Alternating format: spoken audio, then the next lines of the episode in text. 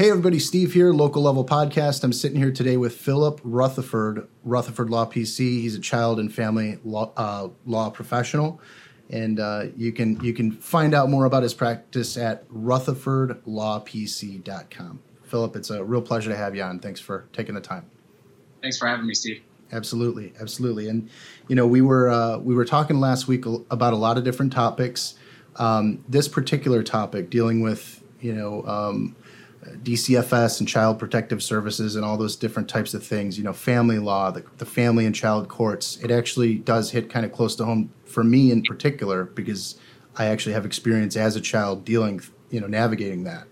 Um, so it's it's one of those things where this is a really interesting conversation because I never really got the perspective from, you know, the adult perspective of it, of dealing with it. And um, can you tell me a little bit about what you deal with on a daily basis in your profession. You know, what is your what does that look like? Um, so as you mentioned before, I am a child and family focused attorney. Uh, basically, I help families uh, resolve issues like divorce, custody support, and visitation, and kind of all the other smatterings that come along uh, with family law. So uh, uh, on a day to day basis, it really kind of depends on where I am in any case. I'm either um, talking to someone for the first time um, helping them plan for uh, a potential divorce filing, or I'm talking to someone who is uh, in the middle of some type of issue, not sure if it's a legal issue or not, but just needs some kind of uh, guidance and assistance. And a lot of what I do is really listen to people's stories and try to uh, fit their life or their situation into a legal framework. Right. And basically, to, to put it into the words and, and the form and figure that you know the court will understand. Um, so eh, you know, any any given day, it's it's I'm I'm in court. Uh, although not recently with right COVID uh, shutdown, but I'm either uh, in court on the phone or or talking to you know any number of people that are involved in uh, family law matter. Yeah, yeah, and there's there's so many facets to the family law thing. I mean, you you touched on just a few of them. I mean, divorce and you know child child services and custody. Uh, so many sensitive topics. So many things that are very important to, to resolve quickly for the most part.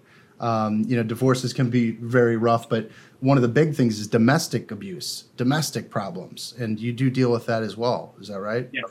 Yeah. Yeah. So, yeah. Um, I mean, domestic violence touches on uh, a lot of facets of life, and you see it both in the context of uh, you know intact relationships. So in in marriage, uh, for instance. But you also see it. Uh, the other type of work I do is called parentage, which is basically the rules that govern um, two people that are not married but share a child in common. So basically, right. those rules as opposed to coming out of a divorce, uh, for instance, with children. Um, so domestic violence is is on you know touches all facets of those people's lives. Um, it's a tough situation to deal with. Um, yeah. yeah. Well, the reason I really bring that part up is because of the fact that our current situation with the lockdown and everything going on, the courts uh, are not open for the most part. Maybe they're opening up now. How has that affected your cases and your your your caseload and the you know the resolutions for your clients? Yeah, so I think in uh, in March, so like March 16th was March 16th. Yeah, was the last in person court date that I actually attended. Wow. Um, and that was right when we were hearing buzzings about, uh, you know, the, the, court being shut down for an extended time. Mm-hmm. The, I think, initial 30 or so days was more uh, because of the confusion about what actually was going on and, and kind of the long term effects. I think it was just a pause on uh, whatever was active in the court uh, basically said, "Hey, if you had a court date kind of stuck in this in this time period, we're just going to reschedule you to a time when the court, uh, you know, is opened up." Mm-hmm. And it doesn't. It didn't really matter what you were uh, in the middle of, so to speak. That when you came back to court, it was kind of an update. Hey, judge, this is what's been going on. This is where we are. This is what we've been able to work out or not work out, and then from that point, setting uh, the matter for you know a, a, hearing or a trial or something else. Sure. Um, at that point. So I think the the first 30 was kind of contacting the client saying, "Hey, something's going on. Uh, we're still here though, so pick up the phone mm-hmm. um, if you have any questions." Um, as it started to drag out a little bit, the court was actually, um, and I'm, I'm a domestic relations attorney, so I'm in the domestic relations division. Mm-hmm. Uh, I will say that they were a lot more, uh, it feels that they were a lot more proactive um, and kind of thinking about what to do at, as the shutdown kind of dragged out. Um, so they definitely put procedures in place. Um, mm-hmm. for hearing matters, but really they were kind of initially concerned with emergency matters. So right. if it's an emergency, we've definitely got a way for you to file this. Um, we'll review it and say whether or not we think this, uh, like a Zoom conference, would be fine, or if this requires you and your client and all these people to come in. Um, so they put uh, processes in place to do something like that. Um, another thing, uh, as it relates to my division, is uh, parents who were uh, stuck in a, like a temporary parenting plan. So maybe they're trying a new custody uh, arrangement, and so oh, dad sure. was going to get more time during the summer or some other time. That basically the court said in advance, like we realize that this the duration of these schedules might not have been uh, what you thought they were going to be, or that the um, depending on on the actual custody arrangement, some are a lot more specific in in what parents can and cannot do. Some are very general that you know, dad just has parenting time this time, this time, and this time. Right. And the court said in advance that, listen, we realize COVID is an inconvenience um, for people, but we're just going to say that whatever's in place now is going to go ahead and stay in place until regular court kind of resumes. Uh, with the caveat, though, that obviously if you're, I mean, you're represented or not, but if you're represented, your attorney could always file an emo- uh, file a motion, mm-hmm. and if it was an emergency, that they had already made kind of procedures for getting uh, emergencies handled as well. Yeah, I can see that there's a lot of uh, potential emergencies, and you know, I mean, whenever you're in that type of situation where it's a custody battle, I mean, there's so many situations where there's arguments, and you know, I mean, when you're on lockdown, what do you do? You can't go back and forth. You can't, you know, hand off. Uh, have you? Um, have well, you... so here's the here's the thing with the lockdown. It, it, was already stated that the kind of transporting or exchange of the child was not a like a risky um, endeavor. Like that was permitted. Oh that wow! They already said in advance whatever the schedule and arrangements for the transport back and forth. We're going to say that that's good. That's good you know presumptively good. If you have a problem with it, file a motion. Yeah. You know at that point to get it addressed. Have you have you seen uh, a large amount of people filing those motions, like for safety concerns, for instance? Um, not filing of the motions, but I've I've gotten quite a bit of calls from people uh, who are in these situations. With um, just yesterday, actually, uh, uh a potential client of mine um, basically was visiting with a friend outside, and they everyone had a mask on. They were standing outside. Mm-hmm. Um, Dad got wind of it on Facebook and called mom, angry, angry, angry, saying, you know, how dare you do that? You know, my my spouse is immunocompromised. Um, You know, and and here you're putting me at risk. So I think there's a lot of those types of things happening. Like I'm getting, I think, phone calls about people like just un, unsure, like what is a safe level, I guess, of COVID exposure right. or or something right. like that. Yeah, and and you know the unfortunate part is nobody really has the answers. Exactly. Uh, so it's it's a very tricky subject. I, I, can imagine that there's plenty of people looking for advice on those topics, and uh, you know, for you, you, you got to be pretty busy. I mean, right before we were talking, you said you it's been a crazy week. So yeah. um, that's a good thing uh, that things are getting back, you know, rolling again. Uh, thankfully, yeah. um, but uh, you know, let me ask you a little bit, you know, just to kind of give a little background on on you um, and uh, you know how you got into things, how you grew up, and you know, kind of the reason why you got into this type of law. Can you tell us a little bit about your backstory? Um, yeah, so I I am from a, a very large family. Uh, my family is actually from Jamaica, and um, you know I, I, lived there for a few years when I was younger. Um, and I think that that experience, being from a large family, being an immigrant yeah. um, of sorts, being a person of color, uh, taught me this kind of bigger sense of community mm-hmm. uh, in terms of being involved in, in certain circles. So I I was raised to you know love people, to to do right by them, um, and to you know uh, try to make a difference in this world. And I, I, guess I just took those lessons as I grew up and tried to apply them. So uh, in high school, for instance, I worked at a after school center with at-risk youth. Mm-hmm. Um, it was a great experience. Um, met you know met the community, got involved there. Um, when I went to after I graduated college, I actually took a job. So I, I went to college at the University of Michigan in Ann Arbor. Okay. And I took a job uh, with the college after graduation, uh, basically helping um, to increase uh, access and enrollment of at risk youth in any kind of post high school education. And the experience there, um, you know, while we were really there to kind of talk about barriers to education, uh, what we really found out was that the barriers to some of the barriers rather to education don't really have anything to do with education. These are family and home problems. Right. Um, for instance, you know, Johnny can't pass uh, first period math uh, and it's not because he's he's dumb or you know he, he's lazy. It's because Johnny's taking his brother to school in the morning because his parent leaves for work uh, really early. So I, I, feel like I had a lot of these uh, types of aha moments um, growing up, and just uh, in in thinking about how I could do something with with those experiences and do a little bit more about the work that I was doing. Law school seemed like um, a, like a good fit Mm-hmm. Um, where I am now in terms of a, a, business owner. So I've always wanted to own uh, my own business. I didn't know what it was um, until I completed law school and said, you know, this is something that I think I can do um, on my own. Right. Yeah. And I mean, that's a big that's a big leap um, to to. I mean, obviously, going through law school itself is a big, big, giant task. So, congrats to you on that. Um, but starting your own practice is another animal all in itself. Um, how did that process go? How long did you work for um, other firms before you decided to, to jump ship and start your own? Um, so I graduated in thir- 2013, took the bar in 2014, um, and started the firm in 2015. Oh, wow. Um, all while I was employed uh, with the law school doing non legal work. Um, and so I I took the time to so after I got licensed and officially started the firm, um, I started taking on pro bono uh, guardianship work, um, okay. adoption work, and some they call it guardian ad litem, but it's basically yep. a person that comes into a case to kind of uh, fact find and assist the court a little bit.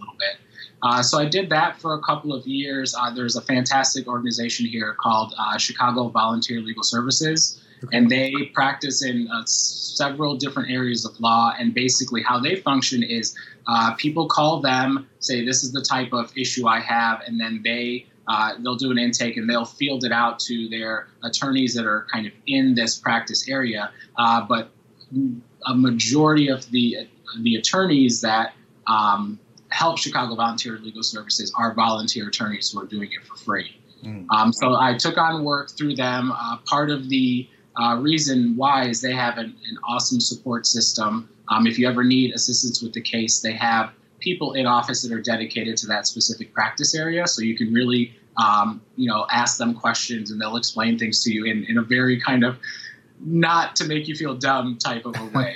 well, that's um, good. Yeah.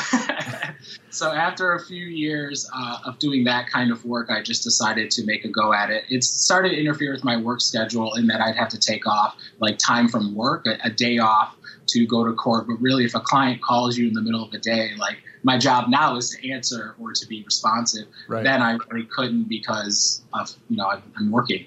I'm at another job. Right, right, yeah. I mean, what I find a lot of times is, I mean, you got to either be all in or all out. You know, somebody, uh, uh, um, one of my teachers, a law school professor, told me that she had never heard of a part-time attorney ever. right. Yeah, definitely. I haven't either. Yeah. Um, and know, I mean, it's it's it's noble work, though. I mean, dealing with uh, at-risk youth and and you know, child uh, services. It's like, you know, it's what I find, and I mean, personal experience. It those things affect you for the rest of your life. And when you don't have anybody to guide you through it, whether you're the parent or, you know, the child, you know, I mean, it's like if those things don't get resolved the right way and it, it drags on and it, you know, bitter relationships, you know, mother and father type of things, it could scar a child for the rest of their life. So it's like, you know, I can see why you obviously uh, are, are, passionate about that type of work after having the experience with it. Um, you know, can you can you point to a time um, where you maybe doubted that this was something that you wanted to get into? Maybe was there something that was a little rough and you felt like maybe I shouldn't be doing that? Has that ever happened to you? Um, I think when I maybe first made a go at doing it full time on my own. And then, so before doing uh, adoption work, which makes people happy, it's, right. it's, it's families, uh, guardianship, same type of a thing. But when I really uh, dove into family law and started really hearing about, um, you know, I, I, know that adults do things that are crazy and, you know, whether or not they make sense is, is, is a whole nother thing. But when uh, a problem involves a kid, it seems a little bit uh, more serious um, to me. And I think that as people started to tell me, this is what's going on in my life, this is what's right. going on with my kids, you know, and it's it's one thing you have the adults and their problems and kind of the tangential effects it has on their kids, yeah. but then you also have kids with serious mental health issues that are cutting, that are exhibiting all these really extreme behaviors right. that parents also have to deal with and deal with, you know, a, a, potentially a co-parent that either is not on board with what's going on or is blaming the other parent for exacerbating and making it worse. And then, I mean, or basically this this issue with kids having to go back and forth. So I think that as I really started to dive in and, and hear about some of the stuff that was really happening, I guess I thought to myself, what is the value that I'm adding into this situation? Like, what can I really do here? Yeah. Um, and I think that what I realize is, you know, something that you actually said just a little bit earlier, um, that not knowing the process, not knowing what's ahead, not knowing how to handle this, or, you know, even if someone engages you in the court process, what to expect out of that, I think causes a lot more stress, adds a lot more stress to, you know, anything parents are dealing with. So I think that I realize that my value is that I'm like I'm calm in really uh, hectic situations that I'm really good at explaining to people. Here's where we're at. Here's the steps we need to do to get this. You know here are the potential things we'll face. And i think that you know my value is really i don't want to say taking the emotion out of the situation because I'm, I'm a very right. empathetic person. Like I, I, I feel for these people. Yeah. Um, really kind of like helping them to refocus and, and get a plan in place to reduce whatever stress i can um, out of that situation. Well that yeah i mean it makes perfect sense. And i mean and I've been talking to a lot of attorneys lately, uh, sensitive things, you know, lots of not just paperwork, you know, um, and uh, the ability to connect and to actually feel that emotion and and understand where the client is coming from. I think outside of just law, I mean, in anything really, if you're if you're having a client relationship or any relationship, to be able to put yourself kind of in their shoes, um, obviously you don't have everybody's experience. Everybody has their own set of experiences that get them to the point where they are. Um, so, but you know, trying to put yourself in that position, getting yourself uh, to to kind of have that empathy is so important. But, like you said, not taking that emotion out of it, understanding and then navigating through it is so important because that's what you're there for. It's to make sense of it all you know, to be the, the calmer head to, to, you know, kind of prevail, I guess, whatever the, the saying is, calmer heads prevail. Um, that's really important. So how did you, did you have to learn how to do that or was that something that came natural to you? Because that's not an easy thing to do. Um, I think it's a combination of both. I am naturally that way. I, I would say I'm not an emotionally driven person. I'm a logical type okay. of a person. Um, but I think the uh, experience of how to counsel someone through something like that came, I think, just from uh, repeatedly doing it. So right. people come in, tell me shocking things, I absorb it, and then right. help to kind of process that. And it's just the more that I do it, I think the better I get at that portion of it. But I think that the the not reacting from an emotional standpoint is is me naturally. Well, that's probably a good thing because if you were emotional basket case, it would be uh, a nightmare for you because there's probably plenty of crazy things to to uh, dwell on uh, that walk through the door, call you on the phone. Um, so, I mean, like you say, you come at it from a logical perspective and try to keep the emotion out of it. But do you have any examples where that got a little rough and you got a little maybe too close or too uh, attached to a case? Um there was what is it 2020 now so last year i think it was yeah last year um, there was a client of mine that when we started working together um, I realized that this was an emotional person. Um, you know, this person cried during the consultation, which isn't uncommon, but like, you know, almost immediately. So I kind of yeah. said, okay, something's going on here. And it was the more I started to work with them, the more I realized that something just this the situation was not right for okay. some reason. I don't know if he had some other bigger issue that I, as an attorney, am not equipped to deal with. Right. But that right. situation, no matter, I mean, the the amount of counseling I did for him or tried to explain, here's where we're at. This is what we're doing. This is why this is important that this and this happened. He could not get out of his own way, yeah. um, you know, to to make that happen. So the relationship got uh, bad in, in the sense that it, it became emotionally weighing on me because I knew that no matter what I was telling him, what he was doing was something different, and that ultimately I was like waiting for the other side to file a motion or something yeah. to come yeah. my way. So I was this feeling of apprehension, mm. just kind of waiting uh, for something. So you know, we ended up parting ways. Um, this person has checked in with me a, a couple of times since. Oh wow. Um, oh, wow. Since we did, you know, but yeah, it that I think that's the only the only real time that the the relationship just it, I just felt like I could not get through to this person in the right way that it just our working relationship would not continue. Yeah, it makes sense. I, I mean, I, I, work with, um, you know, I do marketing for a living, and you know, I deal with small business owners, and everybody kind of has their little quirks. Everybody's different, you know. Every, you know, even when you're dealing with the same similar types of scenarios, people are so different and people can be strange. So it's like sometimes it's just not a good fit, and there's nothing you can do to change it, whether it's yeah. a personality thing or whatever. Um, you got to be able to call those things because the worst thing that you can do is get yourself involved in something and you can't get out of it easily. You know. Um, so yeah, I guess that's a good thing. It's a learning lesson uh, um, to you know to start off your practice. Now, um, one other thing, I mean, is as as we all know, uh, our businesses have all been affected uh, by this this lockdown. How has your business been affected um, uh, uh, specifically through all of this shutdown?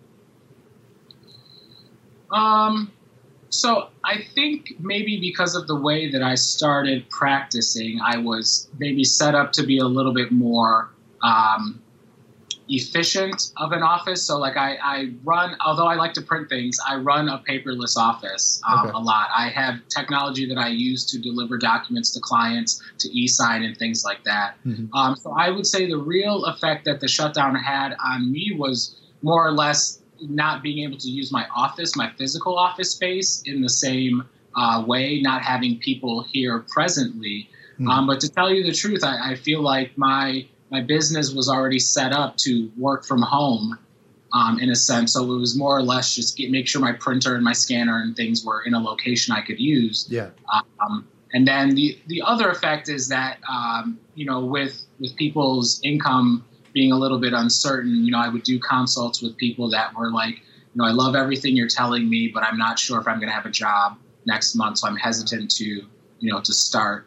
Um, also had effect where you know some of my clients did lose their jobs, um, so you know working with them um, around those issues as well. Yeah. But yeah, I mean, I I felt like I did a pretty good pretty good job. Well, that's that's good. To, yeah, yeah. I mean, you know, I mean, what I what I find when I when I've been speaking with people that are newer businesses, you know, younger younger professional people that are used to dealing with meetings like this, you know, uh, teleconferencing and doing everything online. You know, I mean, that's kind of our you know that's that's our generation. You know I mean that that's how we grew up. A lot of older um, attorneys and older law offices, older offices in general that operate on that paper and the copy machine and all that stuff. You know the fax machine. Those people are really in a bad spot. Um, yeah. Now, one of the things that comes to mind with that, I don't necessarily think of the court system as the most uh, technologically advanced and efficient uh, organization, you know, uh, or institution. Um, how has that changed through all this? The the, the way that you conduct um, hearings and and uh, you know get things done um, when you can't do it in person. Yeah, so the, the court is relying heavily on Zoom, video conferences, that type of a thing. Um, you could, prior to uh, the COVID shutdown, request that you appear, you know, telephonically or something. So that the a, a remote appearance is not a new thing. Mm-hmm. Um, with I think the success of Zoom meetings, a with the necessity of Zoom or uh, those types of things, and then with the success of it, I think the court is um, going to implement doing it a lot more. Um, yeah. I think the issue, uh, the one of the bigger problems is a lot of people, uh, especially in domestic relations, um, choose to go pro se, which basically means they go without an attorney. Right. And not having uh, that you know intimate knowledge about who the judges, who the coordinators are, who you can email or contact with a problem. Um, you know, is is already problematic when you have in-person court because you're just kind of walking around the building looking for someone. Right. Uh, now, when you don't have any access, you know, you're really kind of stuck out there. And you know, if you're talking about someone that doesn't have uh, access to email or technology, um, you know, what are they to do? I don't have an answer for that. I don't, not much. uh, that's uh, that's you know I mean this has been eye opening for so many people, all different walks of life, all different industries. I mean um, it's like you know if you can't uh, adapt to the changes and, and, you have to adapt so quickly. I mean this happened overnight basically. Um, then you're you're out of business. You know you're you're done, and it, you know it's like that's so sad. You know, but it's it's also a positive thing. Um, for the ones that are like you, where you started this and you're you're you're in a good position because you know you're able to. I would assume. I think when we talked about this before, you you leverage the technology to really make your workflow more efficient, keep your overhead down. Um, you know, and, and that's that's going to be overall better for you. But you know, using these technological things, you know, doing these meetings, these uh, you know consultations over Zoom and all that, I would assume that you do. Um, that's that's going to make it so much easier. So, you know, it's going to make it so much easier for you, but also for your clients. And I figure if the court system can, you know, really, really hold on to this and keep this as a, as, as a regular thing, you know, and really, you know, build on it. Um, I think that the backlog on cases, you know, having to wait for a hearing for next month or next month and next month and, and forever, you know, never getting anywhere with things. I think that that can go away. Um, what are your thoughts on that? Do you think that the system is going to uh, hold on to the you know the remote meetings and all that stuff, or do you think they're going to go back to business as usual? What do you think? Uh, I I think it'll be a combination um, of both things. I think that the uh, remote meetings, like you said, have provided a lot of efficiency. So, you know, for instance, there are uh, courthouses that I visit, you know, that are in the suburbs um, or just kind of around um, that are not downtown. Um, it will take me 40 minutes to drive there. Right. I might be sitting 30 to 40 minutes waiting for my case to be called, and I got to turn around and come back. And that is wasted time or time I'm billing to a client that really isn't me doing anything per se, but it, sure. it's kind of like you've got my attention and my focus. Um, having the Zoom meetings quick. Like there, I mean, there's some waiting around in, in the waiting rooms for you to be like admitted to something. Mm-hmm. Uh, but it, I think it, it, cuts a lot of cost um, and time out for both the attorney. So now I feel like I can do more, you know, in those mornings because now I'm, I'm at my desk. I can jump into a couple of these meetings. I can do things while I'm waiting mm-hmm. um, versus just kind of the normal um, procedure. I think uh, an interesting um, I guess this will be interesting to see how it plays out. But so with with a lot of family law work, you will involve uh, third parties, so people that will do evaluations of a, a, family, of a child, of a living situation, things like that. Mm-hmm. And you know, how do you conduct uh, a thorough investigation of someone's house when they're like walking you around on FaceTime or yeah. or like that. So I think there are other problems that will that the video will not solve. It will make it efficient to meet these people, but how do you really do you know your job without meeting your client yeah. um, in right. that way? Right. Yeah. I mean, there's just some things that you have to do in person. I mean, yeah. if you're going to do it right, at least, you know. Um, uh, so yeah, that, that makes good sense. Uh, it's it's very interesting though from the business perspective, especially where, uh, and you brought it up where you know you are actually you actually have access to courthouses that are not anywhere near us have you thought about expanding your area? Have you thought about any? Is that possible? I don't really know the legality of that, but is there is there any like going into different counties and things like that? Uh, how does that work?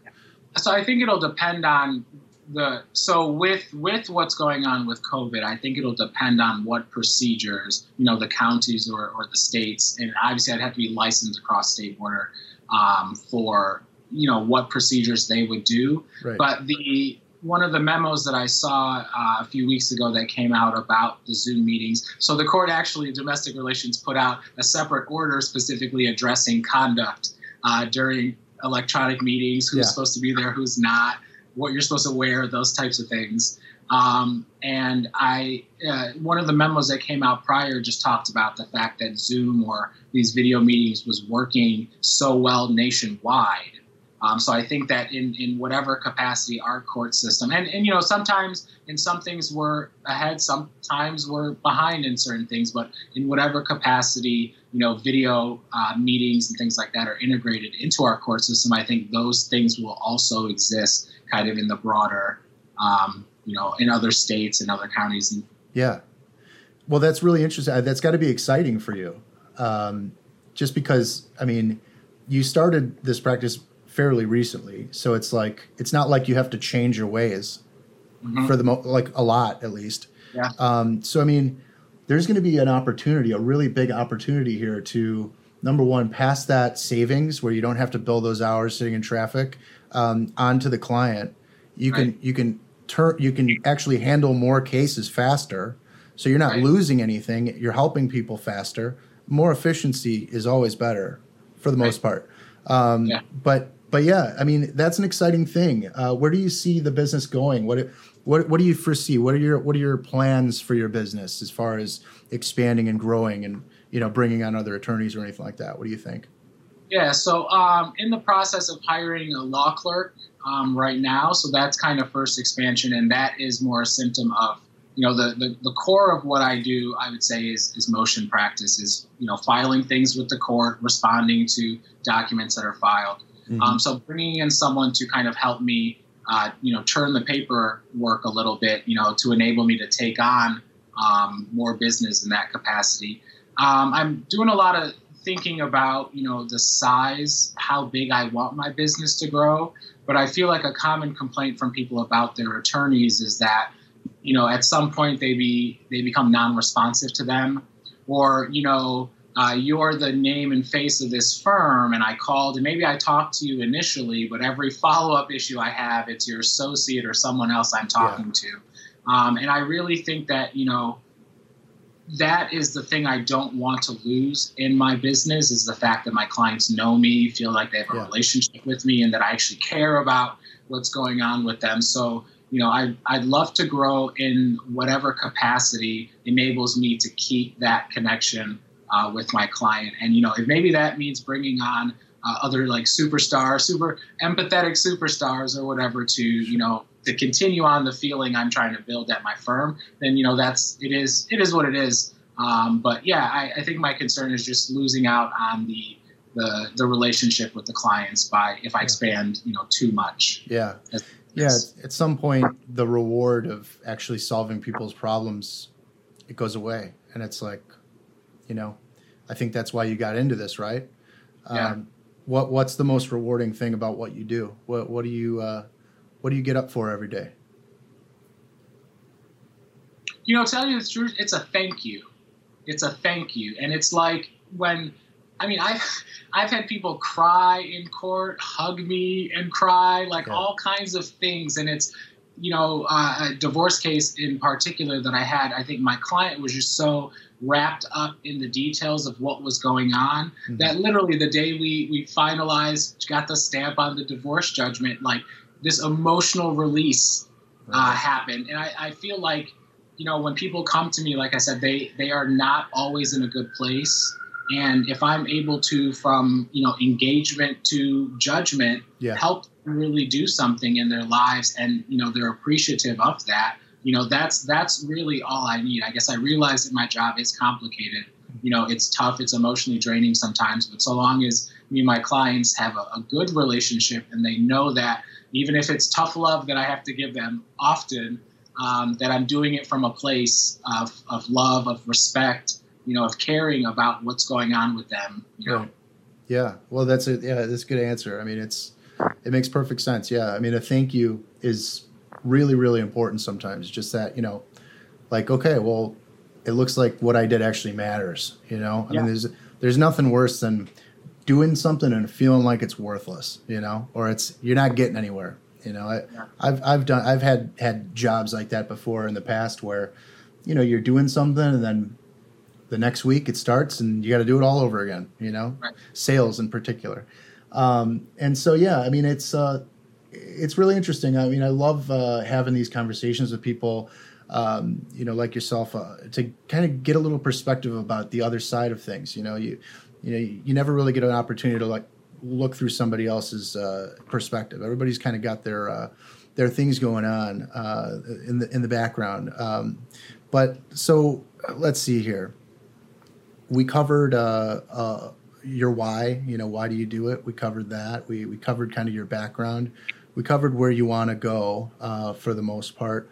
Now let's talk a little bit about the actual um, method of how you grow your business and like um, you know the, the the marketing part of it. How do you get your clients? I mean i know people call you but what are the most effective things that you do? What are the the type of clients that okay here's one.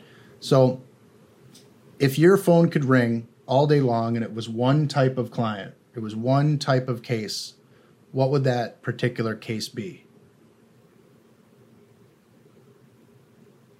Um, so I would say that I, I, like I said earlier, I deal with kind of two issues. One, uh, marriage, things that come out of marriage, and then the uh, parentage issue, which are non-married parents.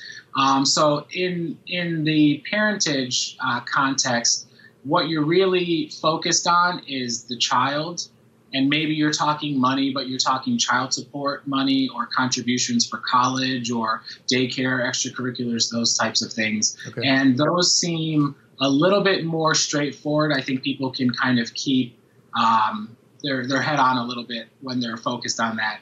Um, in the divorce context, like there are kids, but there's also property, and although they are not related, people have a hard time separating them. Like if mm. you know if, if she isn't going to let me see the kids, then I'm not going to be amicable in in what I would offer as a settlement or something like that. So it's a lot of times trying to wrap up like financial issues that really don't have anything to do with the custody, but like the parents kind of stick them together because they you know they can't get out of their own way. So I would say from that perspective, the, the parentage stuff is easier because we're, we're only focusing on on the kids and, and that, not dividing uh, property up. Okay. But I mean, I again, I think it's just the, the more that I do it, and not to say that every every child support case is the same, every custody case is the same, but like you can, I, I just get a better sense uh, more quickly what this person is involved in, mm-hmm. what it is they're trying to do, and then whether or not it's something I can actually help with. Yeah. Okay. Well, sure, and um, it makes sense. Now, on the other on the other side of it, uh, have you had any? I mean, I kind of asked this already a little bit, but you know, what are the what are the toughest cases for you? What are the ones that kind of like you know when they come through, you're just like, oh, this is going to be a rough one. What do you think? Um, cases that involve children, uh, sexual abuse, uh, mental health issues with kids. Yeah. Um, a lot of times, it, it those types of things compound what's already going on and it's now trying to figure out like the therapist and the the parents having to uh, jointly pick this person, argue about qualifications, all these types of things. So um, those cases, it you know, I guess I have to think about also what's the situation, but who are these people? Is this a parent that is going to be receptive to hearing what I have to tell them? Can they hear bad news? Yeah. You know, can they handle bad news? Or, you know, is is this parent, I'm not saying trumping up what is going on, but is this parent exaggerating? Oh, right, uh, you know, right. A lot of times, I, whoever I'm talking to, the person on the other side is always the worst, you know, yeah, worst that you've ever met uh, in the world. And sometimes, you know, when I, I, I will say when I first started, and this is something law school does not teach you, is that your clients will lie to you. Like Yep. they will look you in the face and lie, and it's one of those things where like you know I I want to believe everything you're telling me. The things I'm writing down to file with the court are based on our dialogue, and Yeah. it we're a couple times early on getting burned where someone is like that's not at all what happened, or Wow. no that you know it didn't happen that way. Uh, was was some interesting lessons. So have you ever have you ever had to like um, kind of like research or look into somebody's story? Do you ever have to do that, like you know, Uh, to check it out? Yeah, a couple of times. So um, when I first first started, I used to uh, run some ads on on Google. Um, so I got you know I'd get phone calls that way from you know people on the internet. Yeah, People would tell me stories. I mean, this uh, this story was so unbelievable that I had to research it because I was like, "There's no way that this happened." And then you know, come to find out that this this guy had done this type of a thing before, going to other attorneys with this story. oh wow, Uh, so much so that uh, apparently an appellate court had written a decision, you know, specifically naming this guy, saying, you know, that uh, his failure to understand like the legal process does not, you know, a lawsuit maker or something, something basic like that. But you know, very. Uh, sometimes people will call and tell me some extraordinary things. Um, you won't believe that this judge did this thing, and you know, or, or whatever. So I, I will look some people up.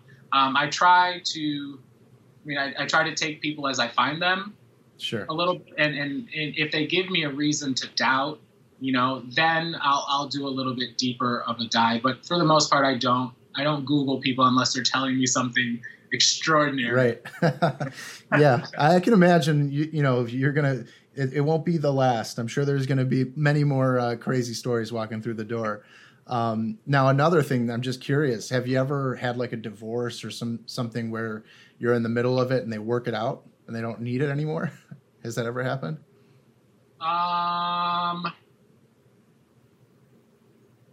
No. No. okay. Well, that's all right. Well, I guess when it gets to the lawyer, it's probably pretty pretty done then, right? I mean, not not to say that it doesn't. I've I've been in situations where the other side doesn't want a divorce. Oh yeah, that's probably divorce, but I mean, they haven't. Not anyone that's gotten reconciled uh, while I've been working with them. Okay. All right. Well, cross your fingers. You know, it, it's uh, it's going to be. I mean, I'm sure it, the divorce rate. I think is like through the roof now with everybody kind of stuck in the house together.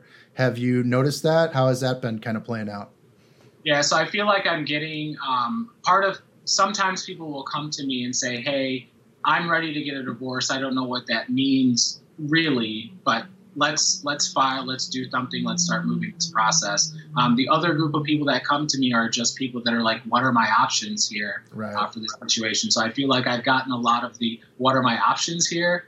Um, and you know, necessarily when you're talking about um, a divorce and you have two people that live together, Yeah. uh, you've got you know bills that um, you know to maintain your marital household. And if it's a situation where you feel like you and your spouse are not going to like once paperwork gets filed, people start suddenly not seeing eye to eye.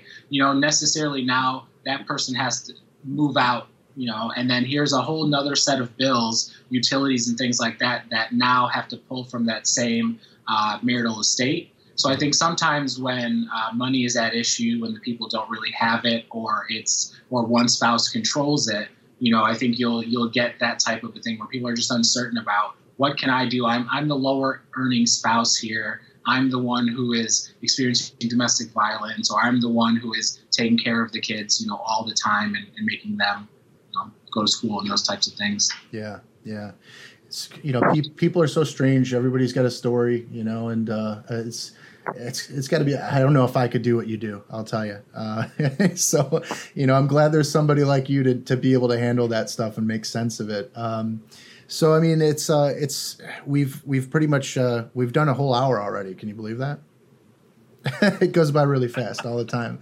Um, but I mean, it's it's interesting. Um, like I said, it's it, there's there's so many different uh, uh, people out there. There's so many different struggles that don't stop just because we have the COVID. You know, so uh, I'm glad that things are getting back open. Um, when do you see us kind of getting back to like I don't know some sort of normal? Like, are the courts starting to open now? Is is thing are things starting to open up?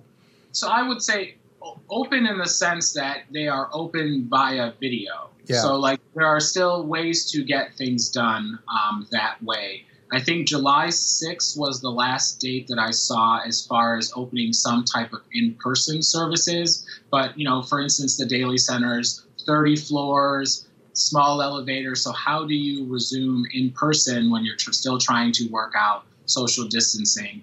Uh, what the court has done is they've started, at least in domestic relations, they are scheduling sta- uh, Zoom status dates, uh, like for the first part of the morning, and trying to get people kind of like through as, as many of this, you know, to, to address the backlog yeah. Um, as they can. So I see that, you know, things are moving, things are happening. Um, I think the court will reopen in some capacity to in-person stuff, but I also think that people will think that the uh, the Zoom, you know, Zoom's worked out so well that I think that maybe there'll be a push to use that, um, you know, even more or in substitute to actually physically attending something. Well, if anybody is in need, uh, how can how can people get a hold of you? What uh, what would you recommend that they do? Yeah, uh, you can visit my website, rutherfordlawpc.com. There's a schedule a consultation button on the website, or you feel free to call 312 878 7867. Um, we'll sit you down for a consultation, figure out what's going on, get a plan of action going, get you moving. Perfect, perfect. And uh, you'll do it over Zoom as well, right? So awesome. Well, you know, Philip, it's a, a, real pleasure to have you on. I, I, I definitely enjoy the conversation. Um, thanks for taking the time, and um, we'll we'll put the link in the description below here. Um, so if anybody is uh, in need of uh, services, definitely check that link out. Give a call for a consultation, at least just for advice. Um, I, I, believe it doesn't cost anything just for advice, right? You know, free. Awesome. Well, you can't beat free, right? uh, so, Philip, thanks again. We'll be talking again soon. Thanks for having me, Steve.